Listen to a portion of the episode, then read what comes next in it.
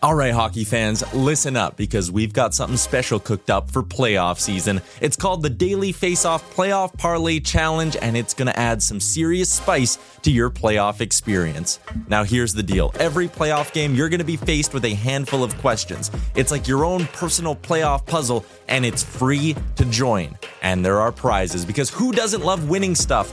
Daily winners, you're getting hooked up with gift cards. Treat yourself to some Nation gear or maybe even your favorite jersey. And for the big dogs, the people who can win an entire round, it's straight, cold, hard cash. We're talking about real dough for your hockey knowledge. So lace up those skates, stretch those thumbs, and get ready to show off your hockey IQ in the Daily Face-Off Playoff Parlay Challenge. Sign up today and play every game day at games.dailyfaceoff.com and prove your puck prowess. Ryan Reynolds here from Mint Mobile. With the price of just about everything going up during inflation, we thought we'd bring our prices down. So to help us, we brought in a reverse auctioneer, which is apparently a thing. Mint Mobile Unlimited Premium Wireless. How to get 30, 30, how to get 30, how to get 20, 20, 20, how to get 20, 20, how to get 15, 15, 15, 15, just $15 a month? Sold! Give it a try at mintmobile.com/switch. $45 up front for 3 months plus taxes and fees. Promo rate for new customers for limited time. Unlimited more than 40 gigabytes per month. Slows full terms at mintmobile.com. I'm Sandra, and I'm just the professional your small business was looking for. But you didn't hire me, because you didn't use LinkedIn Jobs. LinkedIn has professionals you can't find anywhere else, including those who aren't actively looking for a new job, but might be open to the perfect role, like me. In a given month, over 70% of LinkedIn users don't visit other leading job sites. So if you're not looking on LinkedIn, you'll miss out on great candidates, like Sandra. Start hiring professionals like a professional. Post your free job on linkedin.com/people today.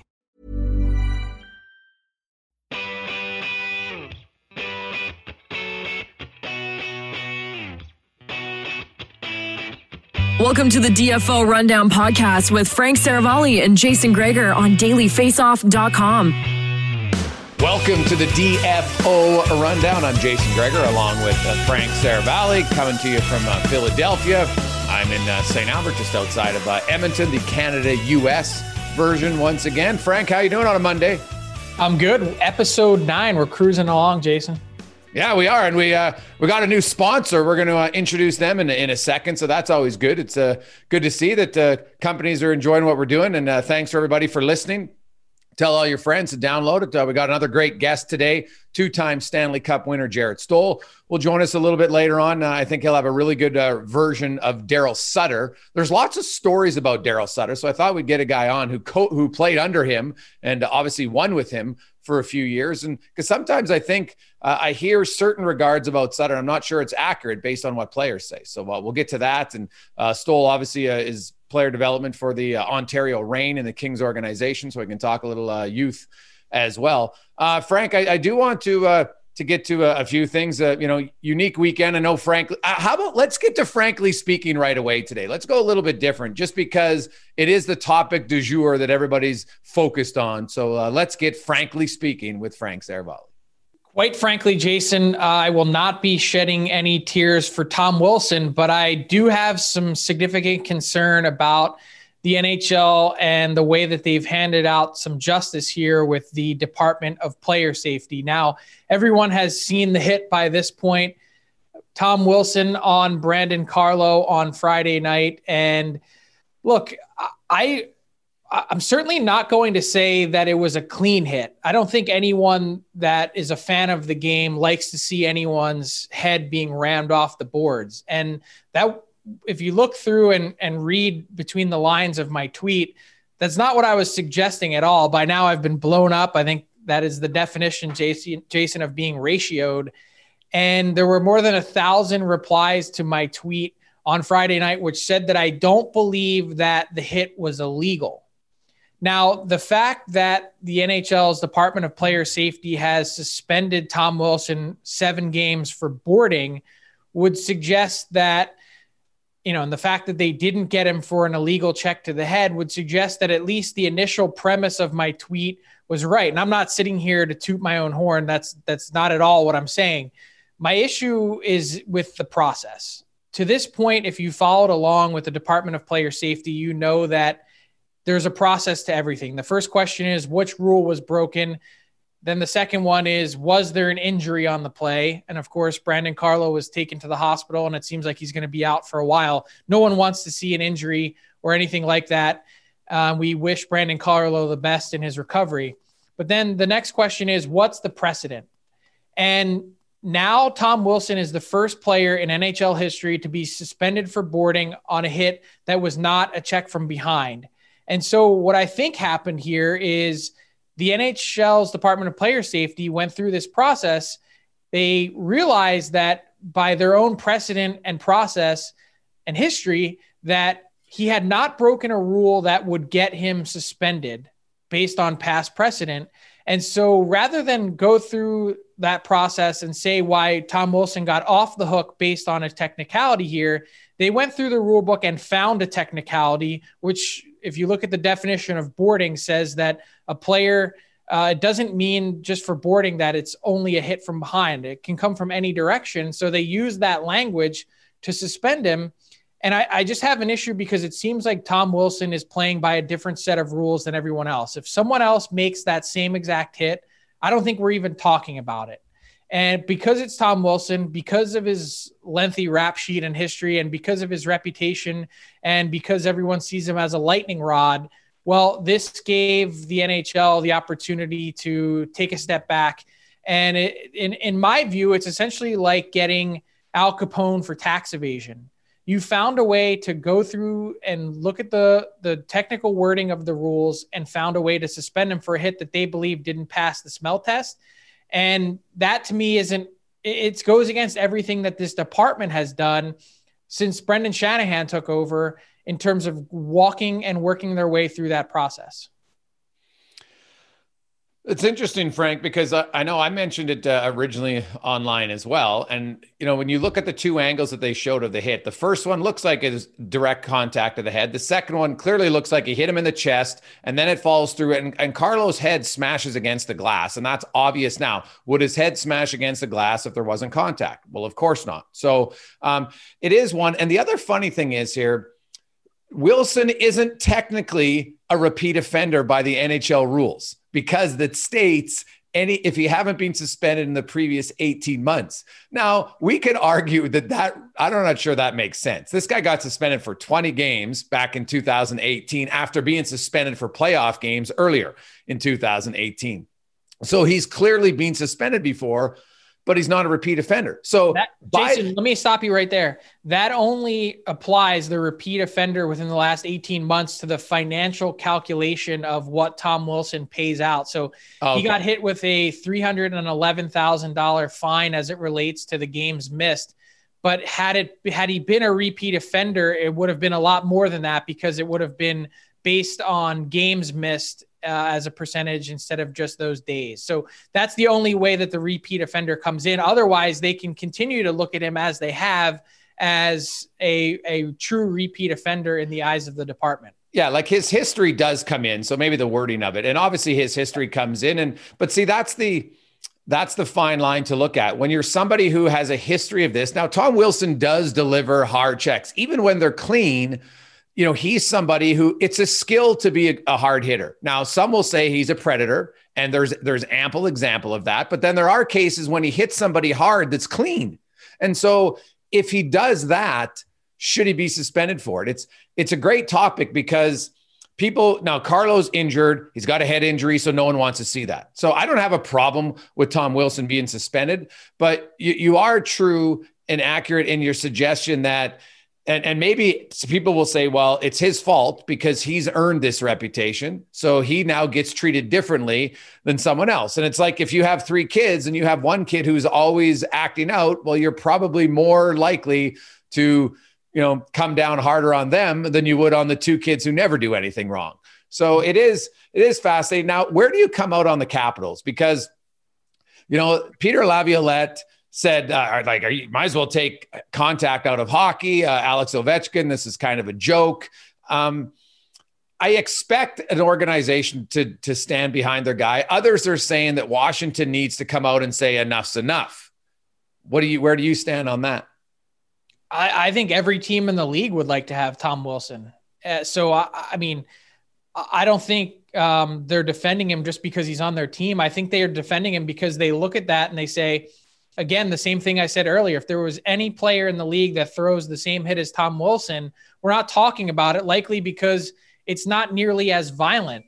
And so I get where people are coming from and I get the anger here. Do I like this hit? No, I don't. Do I think it should be in the game? No, I think the end result is ugly. But my issue is if you don't like the hit, then that's just a separate conversation, because that means that you'd like to have a conversation about changing the rule book. Because if we were playing under IIHF rules, that's an illegal check to the head all day. Anytime an opponent's head bounces off the glass, it's an automatic illegal check to the head.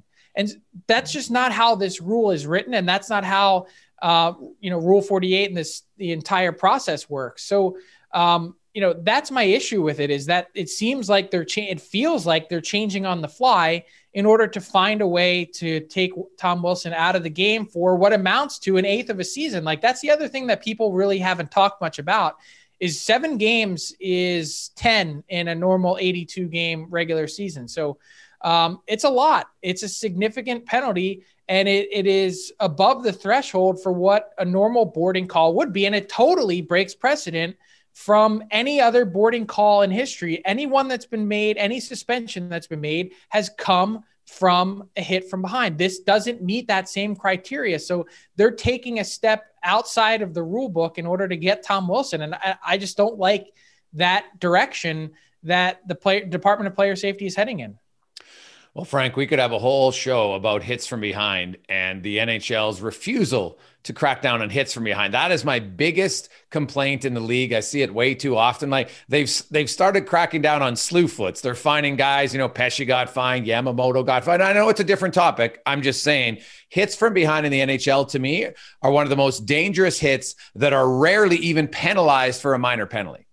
I guess I'm just confused about the entire last week for the Department of Player Safety. Like, the Alex Ovechkin nut shot, to me, I think was an easy suspendable. Like, that's a spear all day long. It should have been a major penalty in the game at the very least. And you could make the argument that it was worth a match penalty. Then you've got the Pesce, as you mentioned, slew foot, which they fined in seemingly record time. The fine was out within an hour of the game ending, and they called it a skate trip, not a slew foot. And so it's like, where did this term skate trip come from? I've never heard this in my life. Obviously, Yamamoto gets dinged with the same thing, but then we end up with the Tom Wilson. It's like 3 things in a span of 3 days. It felt like that, it's almost like they found a way not to suspend Alex Ovechkin. And same thing with the Brett Pesce skate trip / slew foot. And then next thing, they find a way to suspend Tom Wilson. So I'm sitting over here going, what's going on? Like, which way is up? It is a tough job, I will say that, for player safety. But to be consistent, you're right. The spear for Ovechkin, I found he got off pretty easily. I think, hey, superstar treatment. It's Trent Frederick. People are going to say there shouldn't be a different set of rules, but there is a different set of rules, and clearly now Tom Wilson is in a different set of rules. So I guess in one sense, Frank, they are consistent. They give special treatment to superstars, and Tom Wilson now will have to abide by a different rule book. And some people are going to say, you know what? Hey, that's great. Because of his reputation, and he's earned his reputation. So I don't feel sorry for Tom Wilson. I respect how he plays. And you're right, Frank, I would agree with you. Lots of teams want him, but he's probably going to have to rethink how he delivers some of his hits. There's no question about that. And I think that, you could argue over the last, 2 years, almost 3 calendar years since his last suspension, that he's found a way to do that. But for whatever reason, over these last couple of weeks, he seems to have taken a step back in that thinking. And there was a little bit of regression. There was a hit on Jankowski that a lot of people felt that he should have been suspended for. So he's walking that line, and he found the wrong side of it again. And you're right. He's going to have to go back to what he was doing that made him so successful. and a really valuable player for the Caps over the last number of years. Well, and speaking of it from a Boston perspective, I can see why the Bruins are livid, because they lost Chara and Krug in the offseason. Now they lose Brandon Carlo, and Brandon Carlo's a really good defenseman like that. And you look at that division, the Islanders are rolling. They're now in first place. So, you know, Boston's in a dogfight because there's five teams battling, and very quietly, the New York Rangers are inching slowly back into contention. So, you know, the Bruins can really ill afford a skid at this point without one of their best defensemen. So it's going to be something to watch. We're going to get to our guests now. We'll talk a little bit more after, but we got a very special guest, guy who, you know, probably has an opinion or two on hard hits as well, Frank.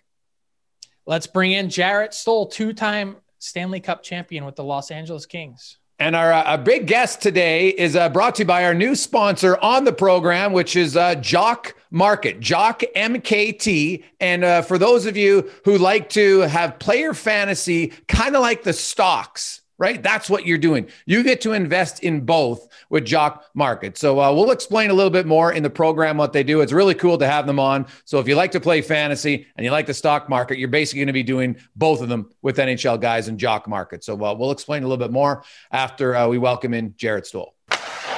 And now we are joined by two-time Stanley Cup champion. He played over 960 games between the regular season and the postseason. Of course, represented his country at the World Juniors two times. He was a Memorial Cup champion with the Kootenay Ice. And he is now a member of Director of Player Development for the Los Angeles Kings, Jarret Stoll. Stoley, how you doing? Good. Not too bad. Thanks for having me on, guys. Jeez. Writing your own intro today. I like that. That was nice. But you've done that a couple times, man. You know, that's off by heart right there. Yeah, that's true. I have introed you a few times for sure. Pretty cool setup you got there. This kind of the world that we live in now, because I know you're working for the Kings and that's your home setup. We'll get to the Kings in a sec, but I want to start with a guy that you know very well. You got your Stanley Cups in the picture. So Darryl Sutter. He's back in the NHL. There's lots of talk about Sutter, you know, the type of coach. He's really hard on guys. Give me your assessments of how Sutter was for you as a coach. Well, Darryl for me was very, I guess, personable is the first thing that comes to mind. He was he was a hard coach to play for, but like who wouldn't want a coach to, you know, take pride in his job, take pride in winning. All a coach wants to do is win. All a player should want to do is win. And he made that possible for all of us. He makes everybody around the team just feel so much importance within the team. You know, giving everybody a role. You know, I remember my first day, not meeting Darryl, but him being with the Kings in the hallway, and he just had a talk with pretty much every guy, just relaying how important they're going to be to this team. I walked away feeling like, oh man, I'm ready to go. Like let's get out there and play a game. I knew exactly where I stood. I knew what my role was. My role changed a little bit when Darryl came in. I was fine with it. You just run with it. And everybody felt the same. Everybody felt like they had a real importance, a real role, a job to do on the team. And Darryl cared. He cared so much. You know, maybe that's something that, you know, people just see the bitter beer face behind the bench and how, you know, the stories of, you know, how hard Darryl is to play for and demanding and, yeah, he is, but he cares so much, and he, you know, he almost treats you like his own son. And I've never had a coach care as much about a player and about the team as Darryl. He, he did things differently sometimes. It's very black and white. Everything was spelled out for you. But hey, his teams win, and we won because of it. And I'll never have a bad thing to say about Darryl ever. So you mentioned your role change because you were actually, and it's tough because lots of guys like to score points. You were running the power play. Well, not running it, but you were on the point on the power play. And then he took you off and just said, you're going to be our third line checking center. You're going to play tough minutes, defensive zone starts. Was it hard to realize that at that point, you know, your offensive numbers were going to take a hit? No, not really. I don't consider myself a selfish player. I just want to win. I just want to win games, win a Stanley Cup. You know, at that point, I hadn't won a Stanley Cup before. I was one game away with the Edmonton Oilers, and I knew how hard that was, and I know how hard that hurt. It still hurts. And for us to have a chance to win, everybody needed to buy in, and it changed a little bit. It wasn't going to have the around the point, and probably, like you said, more goals, more points. But if that's what it took to win, everybody had to, like I said, buy in and just play their role. And I knew I could play that role.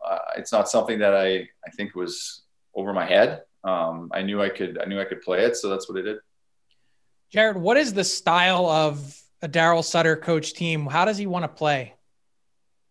Just hard. Be hard to play against. You know, our teams in LA, when we were, you know, playing well and winning, there was 3 or 4 years there where I think most people would say this when they come into LA, or they came into LA, they knew they were in a battle. They knew it was going to be hard to win. They probably knew it was going to be a low scoring game, physically tough. And that's why in a 7-game series, the Darryl Sutter coach team in a 7-game series, it's going to be tough. You got to beat them 4 times. And, you know, we were down 3-0 to San Jose. And I remember Darryl's quotes were after the game, is this, we're going to be a hard out. That's all he said. We're going to be a tough out. And that's just the way he coaches. He wants everybody to the same way, whether you're Anze Kopitar or whoever, me. It's you got to play hard every single shift or you're not going to play. It doesn't matter.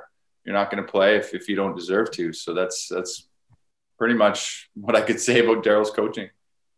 You mentioned the bitter beer face and that idea. In some ways, he's kind of like, he's a caricature at times or a cartoon. And I'm curious, like I've spent a little bit of time around him. And, you know, the other part, if it's not, you know, some sort of cartoon drawing of his face, it's the idea of, you know, the Jolly Rancher, the farmer.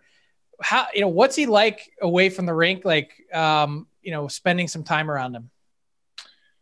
Very easy to have a conversation with, you know, I'm sure people that, you know, even at the rink, he could easily talk to you for an hour, you know, easily. I remember one, the outdoor game here at Dodger Stadium where we played the Anaheim Mighty Ducks, and some of my friends came into town. My whole family was here.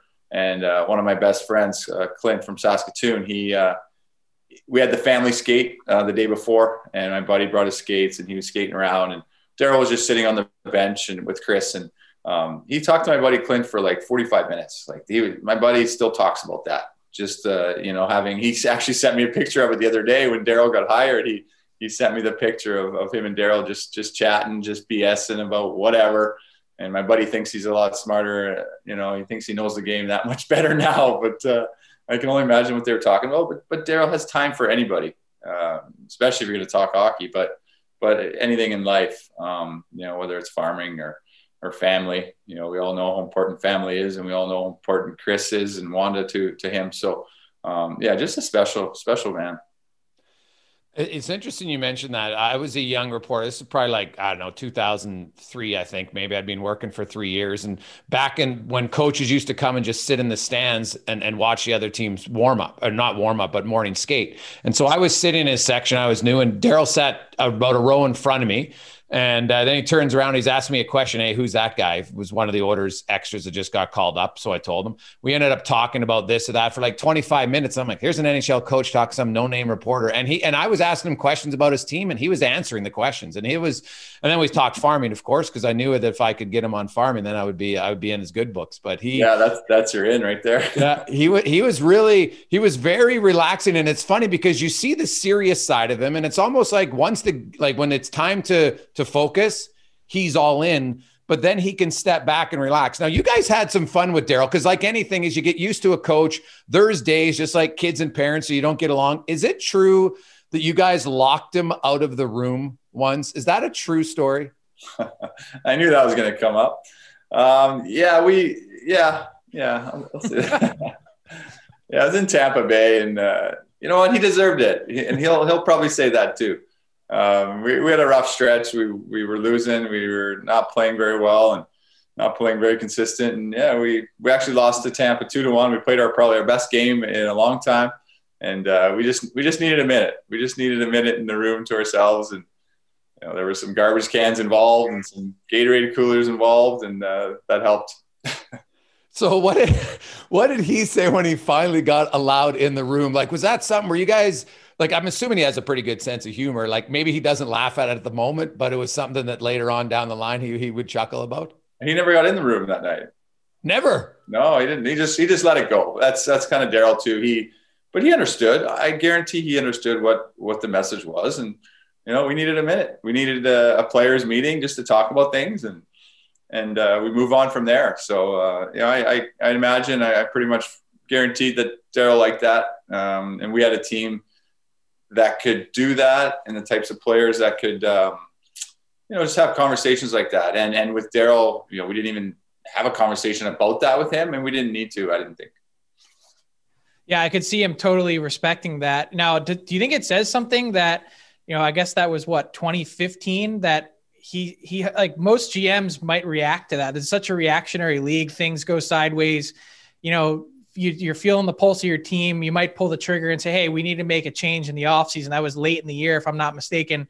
Does it say something about him that he was still there for another 2 full seasons after that? I think so. Yeah. Cause he can get things back on track, and he did, he proved it with us. But no, I just think, when you have the right, we had so many leaders on that team. If you think of, like, the guys we had, like Mike Richards, Carter, Kopitar, Greener, Willie Mitchell, Robin Aguirre, like those are Rob Scuderi. Like those are some guys that have a lot of experience and are guys that are really, really good teammates and bring everybody together. So, and then you got Darryl, he's a leader in his own right and make sure the ship is sailing the right way. And no, I'm not surprised at all. There were some great years. Then there was a little bit of a, stretch here and there where things went south, but he could bring it back pretty quick. Okay. I want to change gears now, Jarret, and talk about the team that you currently work for. Let's get back to the Kings. Tell us what your role is like. So you're doing some player development work, helping shepherd some of these young guys along, but also doing some broadcasting. How do you split your day and time? Well, I'm very fortunate.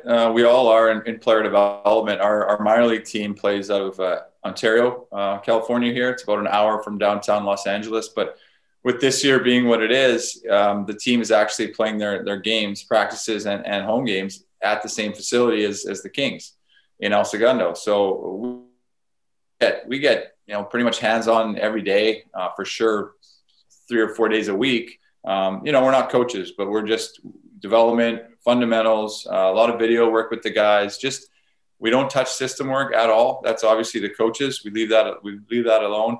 We just try to get the guys better, what they need to work on, and the things that they, their stuff in their game that they're successful at, and they, just try to keep that and maybe improve that a little bit. But as soon as they get drafted, they come up to the suite. Every team has their suite with their management in it and staff in it. So we meet the family, the player, obviously, and then the family. And it's really cool because I remember when I got drafted and doing that. And then now I'm in the suite meeting the grandparents or meeting the brothers and sisters, the parents, and, having conversations with them. It's pretty cool. And then we have like development camps every year. The kids come in and, we run a camp. So it's very rewarding when you see, now we're seeing some of our kids, play games. Jared Anderson Dolan played the other night, or has been playing. Rasmus Kupari got a game in the last week. And Arthur Kaliev played a game this year, and there's going to be more guys playing, a game or 2 or whatever this year. So that's it's very rewarding that way, and that's it's exactly what I wanted to do after I was done playing hockey. And then the TV stuff, it's just I do pregame, postgame with Fox Sports West. It's fun to get on there and talk hockey, and I'm at the games anyways, watching our players. So it's a pretty easy transition. You look at the Kings young guys, and I know you're involved heavily with a lot of the forwards, right? I think Matt Green and a few other guys develop the defensemen. You mentioned Kaliev and those other guys. You got Gabe Velarde, right? You've got a lot of young picks coming, Jarret. A lot of people look at the LA Kings youth, and how do you balance being patient with it? Because I think organizations, sometimes you see high picks and this guy's got a lot of talent. But the reality is most teenagers can't make an impact in the NHL as much as people want them to. They just can't. So what's the strategy when you look at how many young guys and how you, as somebody who went through that, looks and just says, man, patience is so important? Well, players, it's kind of why it's called development. Like everyone develops at a different age. Very few, like you said, come in, and you got Crosby, McDavid, maybe Drew Doughty. Like these guys, they're come along every once in a while, and not that often. So it's tough. Kids come in. We're learning that, or they're learning that in the last maybe month of playing hockey right now. It's it's hard league. And coming from college, coming from the OHL, WHL, whatever, these guys all put up, they all put up points. They all, you know, like, oh, this guy put up, you know, 80 points, 70 points, 100 points. If they got drafted or drafted fairly high, they should be putting up points like that. So that is what it is. Hey, congratulations. Now you're turning pro. And, you know, it's a different league. You're playing against men. You're playing against guys maybe 8 years older than you, 10 years older than you, maybe that have went through the wars and the battles, and it's their life. You know, some of these guys have families, and you know, it's not gonna be easy to take jobs from guys. So they're learning that right now. And, you know, our minor league team, the record isn't, it's not where they want to be for sure, but they're learning valuable lessons on and off the ice. You know, how detailed you need to be, you know, just be trying to become a pro. And there's a lot of things that go into that. So, you know, they're learning, and, you know, patience is tough for organizations, I think, because you're in a, you know, you want to win. And when teams aren't winning, you're in that position, you're drafting high, and you're in that position because you have been losing. So you want to get back to that as quickly as possible, or I'm sure management and ownership do. So it's tough to keep preaching patience.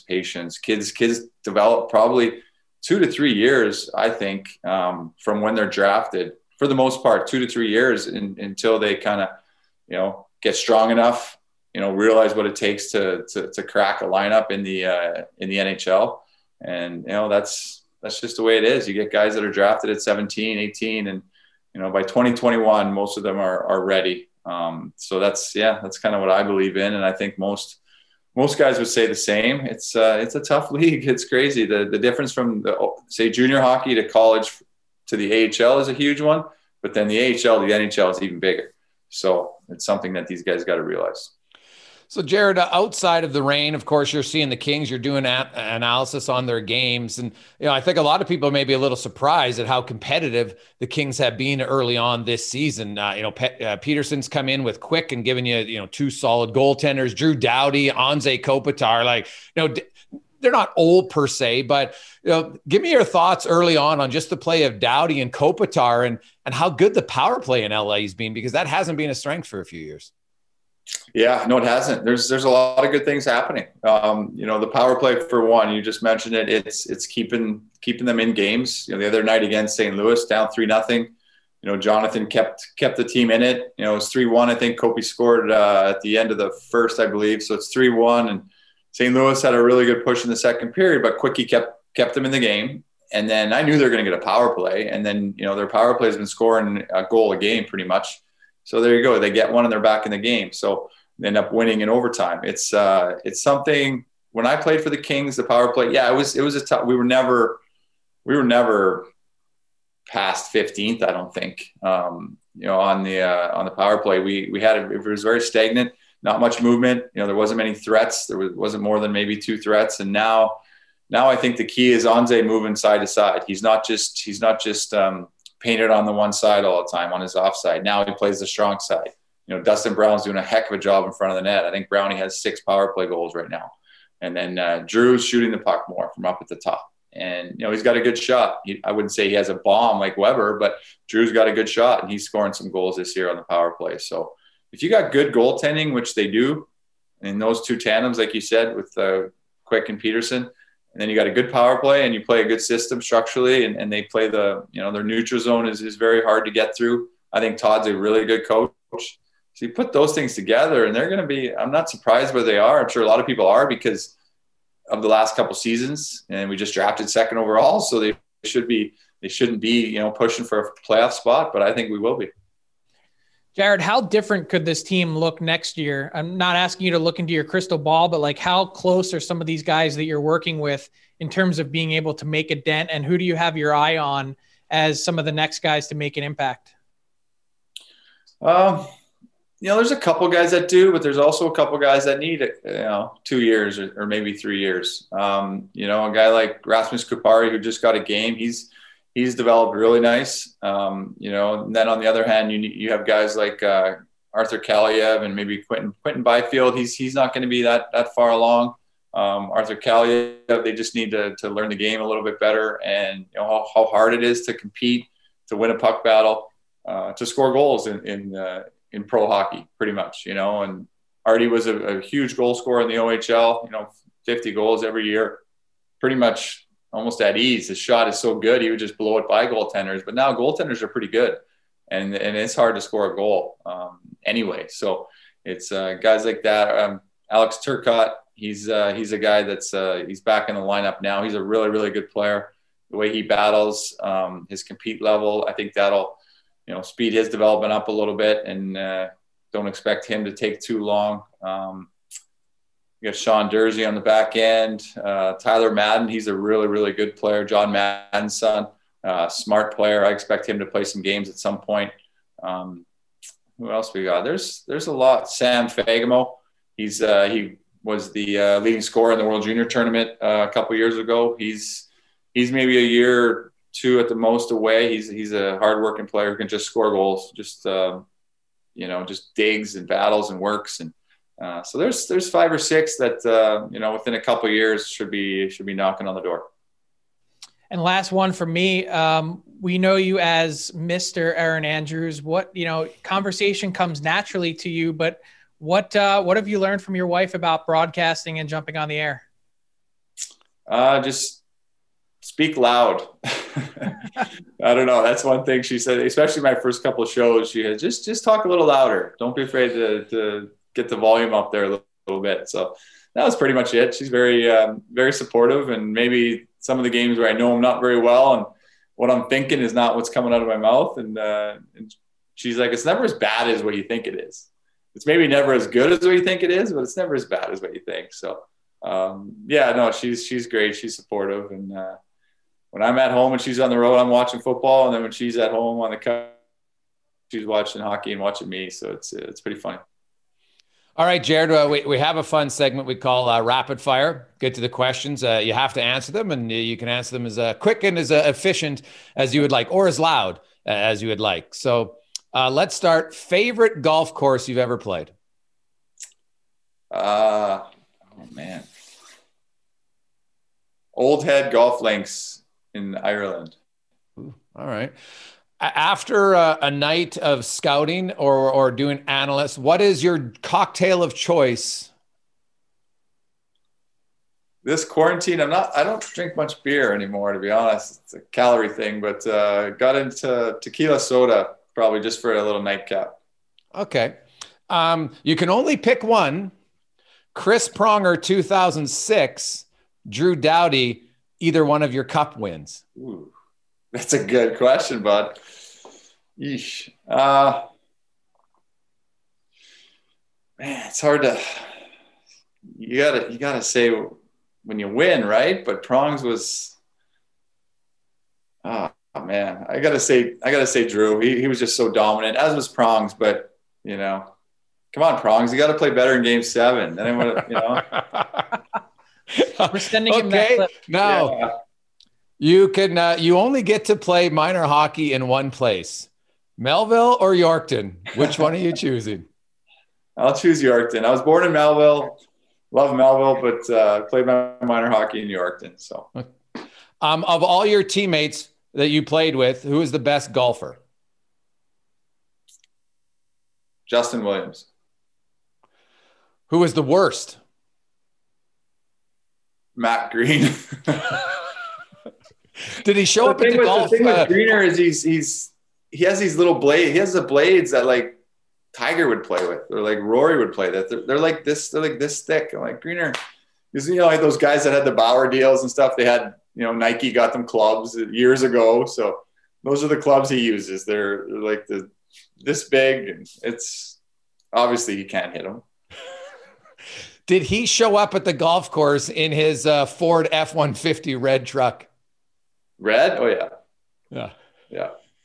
He still has it. Lastly, of the two post-celebrations, which was your favorite, 2012 or 2014, and why?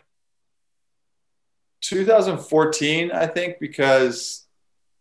2012, it was just it was so much going on. We were like, none of us had been in that situation before. It was just craziness in the dressing room.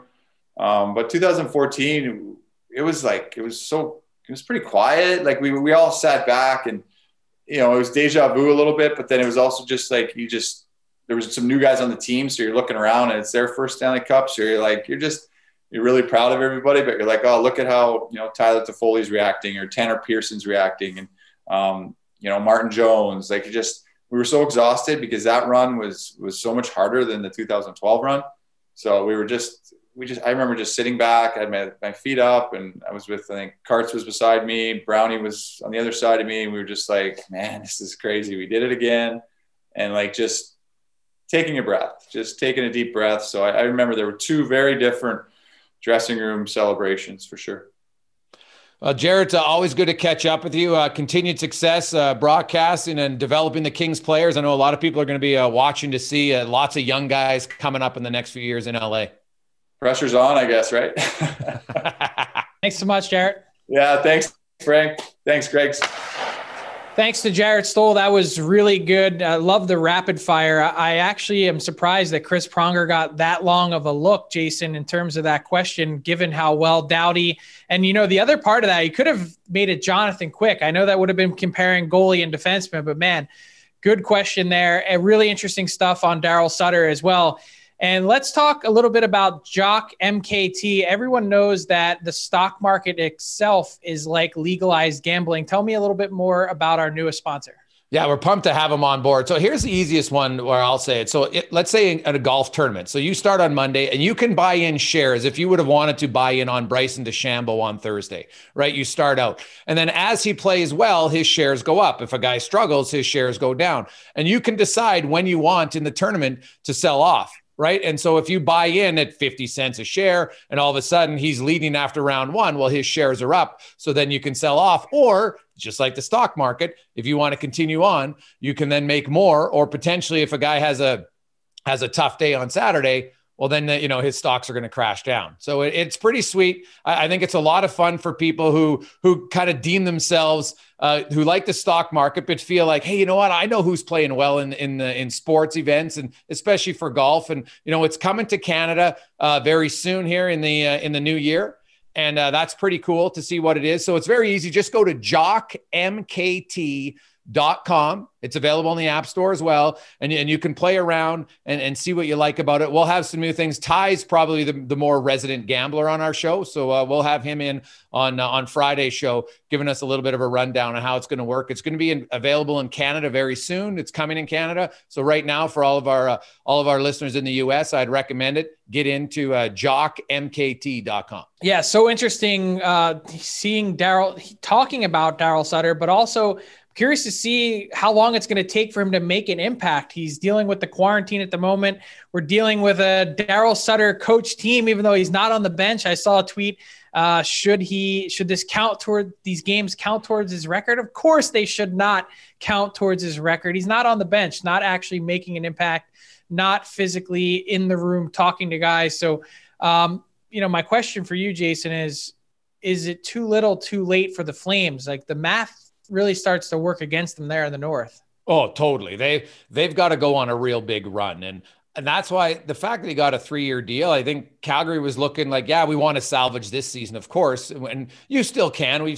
I know it's a shorter season, so it's harder, but everybody remembers what happened to the Blues. They came out of nowhere and just went on a massive run. So, the one advantage Calgary has is they will be playing all the teams that they're chasing. And so, and I'm sure Darryl Sutter will come in with a control your own destiny angle and everything like that and get them to play more consistent. But, the loss last night to Ottawa, it's a tough one. That's Ottawa's first victory. I think, west of Toronto, right? Because they hadn't come in and had one in Vancouver or Edmonton or Calgary or whatever. But Ottawa, it's funny here, Frank.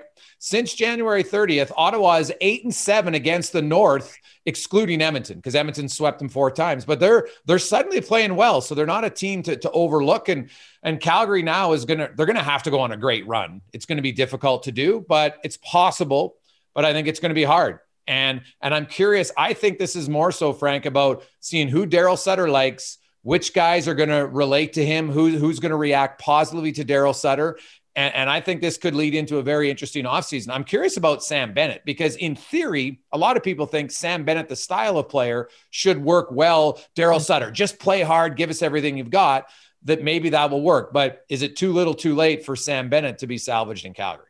Yeah, I think, look, everyone probably starts with a clean slate. So I think there's a chance for things to change for him. I think there's a chance for things to change for this team. You mentioned the interdivision play. Like, I'm not willing to write them off yet because, you know, just mathematically, you know, let's say they win the bulk of the Battle of Alberta games. Like, they're going to be in the mix against the Oilers, the team they're chasing in points percentage. So say nothing of the fact that they're going to get their crack at the Montreal Canadiens again. And so the interdivision play, like, I think, you know, previously in a typical 82 game season with the schedule spread out, you know, you'd say at this point, yeah, it's going to be almost impossible for the Flames to make it up. But I don't think that's the case this year. Yeah, it's in that. I look at the North. I'm very intrigued by the East, like the Central. You know, their top three teams are pretty separated. It's whether or not Columbus and, you know, Dallas. I think they've got too many games in hand and too short a time to make up ground. So kind of Columbus. See, I was looking at the standings this morning though, and I got to say about Dallas, they're 12 points back and they've got 6 games in hand. Like, I know they'd need to win all 12, but that's just a tie. Like, you know, you go on a winning streak coupled with the team you're chasing comes back to earth a little bit, which I think will happen in the case of a couple teams. And all of a sudden the race looks a lot different. They only really need to win 3 or 4 of those games to really make it interesting. Yeah, I just think they got too many games in a short period of time, and you know you're playing catch up. It's hard enough playing catch up. Then you throw in you're playing I don't know what all those games, and you're playing even more than every second day because of their schedule to May 10th. And I just think fatigue is eventually going to be their bigger arch nemesis more than even who they're playing. So you know, the East is the one though now that there's 5 teams for sure, and the New York Rangers, don't count out the Rangers suddenly. They're all of a sudden fairly competitive. And obviously the West has 4 teams. Before we go, Frank, I just want to quickly get your thoughts on Colorado. A lot of people thought like Colorado is just going to dominate this year. That hasn't been the question. Are they sleeping in the weeds, or is there something that you don't like about their team thus far? I don't really like their goaltending. I think something is just a little off there this year. And I can't quite put my finger on what it is. You know, they're a team that, last time I checked, still actually has they were the odds-on favorite to win the Stanley Cup. I mean, they've been in that mix all year, and you're right. Everyone thought this team would be a group of world beaters and in a clear class of their own in that division, and Vegas has been the better team. They've gotten the better of them, you know, when they've met. And, you know, it's – I don't know. Will they get it together? And you know, the big thing last year we looked at was the goaltending, and we were saying, well, yeah, look, freak set of circumstances. Both their goalies go down. They need to go to their third goalie in the playoffs. And that, of course, is a big reason why they lose. Well, it's not a health issue at this point. You know, does Joe Sakic have to make a move for a goaltender, and who's out there? Like, yeah. You know, you take a look at our trade bait board. That's the one position that's missing. There's a couple teams now that are looking for goaltenders. The Pittsburgh Penguins are one. I have to think the Colorado Avalanche are in that mix. And then I mentioned last time on the show, the Washington Capitals. Like they need a veteran probably at some point. Are you going to bet a cup contending roster on essentially 2 rookies in Vitek Vanacek and Ilya Samsonov? Lots of questions. I'd have to think that goaltending is toward the top of Joe Sakic's list. I just don't know who's available.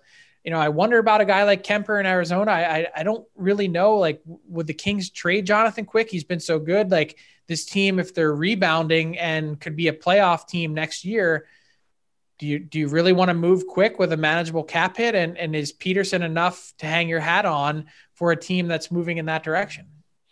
That's fascinating. As we get inch closer to the trade deadline on Friday's show coming up, we'll have more looking at focuses, names you're hearing as everything is always moving around here in the final 4 weeks leading up to the trade deadline. Once again, thanks to Jarret Stoll for joining us. Thanks to jockmkt.com for joining us as a sponsor on the show. And we'll talk to you on Friday, Frank. Have a good one. Sounds good, Jason. Talk to you then. Thanks for listening to the DFO Rundown with Seravalli and Gregor. Keep it locked on dailyfaceoff.com and subscribe wherever you get your podcasts from to never miss an episode.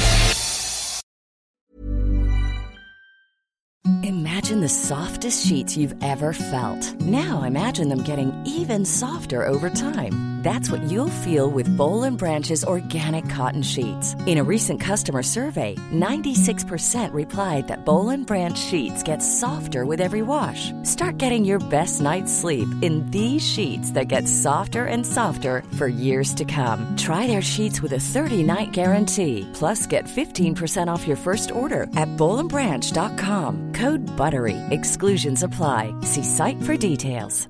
Hi, I'm Daniel, founder of Pretty Litter. Cats and cat owners deserve better than any old-fashioned litter. That's why I teamed up with scientists and veterinarians to create Pretty Litter. Its innovative crystal formula has superior odor control and weighs up to 80% less than clay litter. Pretty Litter even monitors health by changing colors to help detect early signs of potential illness. It's the world's smartest kitty litter. Go to prettylitter.com and use code ACAST for 20% off your first order and a free cat toy. Terms and conditions apply. See site for details. Mom deserves the best, and there's no better place to shop for Mother's Day than Whole Foods Market. They're your destination for unbeatable savings, from premium gifts to show-stopping flowers and irresistible desserts. Start by saving 33% with Prime on all body care and candles. Then get a 15-stem bunch of tulips for just $9.99 each with Prime. Round out Mom's menu with festive rosé, irresistible berry chantilly cake, and more special treats. Come celebrate Mother's Day at Whole Foods Market. Planning for your next trip?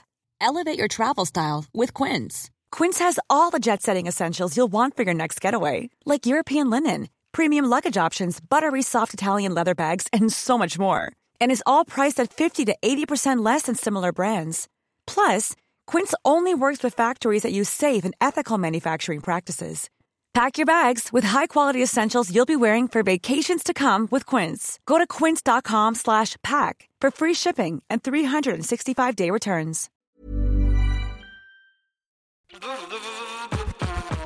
All right, hockey fans, listen up, because we've got something special coming your way this playoff season. It's called the Daily Face-Off Playoff Parlay Challenge, and let me tell you, it's going to add some serious spice to your playoff experience. Now, here's the deal. Every playoff game day, you're going to be faced with 4 questions. It's like your own personal playoff puzzle. And here's a sneak peek into some of those questions we'll be firing your way. First up, you got to pick the winning team. That sounds simple, right? But there's more. You got to decide if the total amount of goals in the game will be over or under a certain amount, and that's where the real strategy starts to kick in. Next up, you're picking who's going to find the back of the net first, and you're going to want to be careful because that's one that could be cooked early on in the game. And finally, you got to predict which period is going to be the highest scoring. Will it be a barn burner in the first, a shootout in the second, or a nail biter in the third? That's up to you to decide. Now let's talk about prizes, because who doesn't love winning stuff? For the daily winners, you're getting hooked up with gift cards to treat yourself to some Fresh Nation gear, and you might even win a jersey from your favorite team. And for the big dogs, those who can win an entire round, it's straight, cold, hard cash. We're talking real dough for your hockey knowledge. So lace up those skates, stretch those thumbs, and get ready to show off your hockey IQ in the Daily Faceoff Playoff Parlay Challenge. Play now at games.dailyfaceoff.com and prove your puck prowess.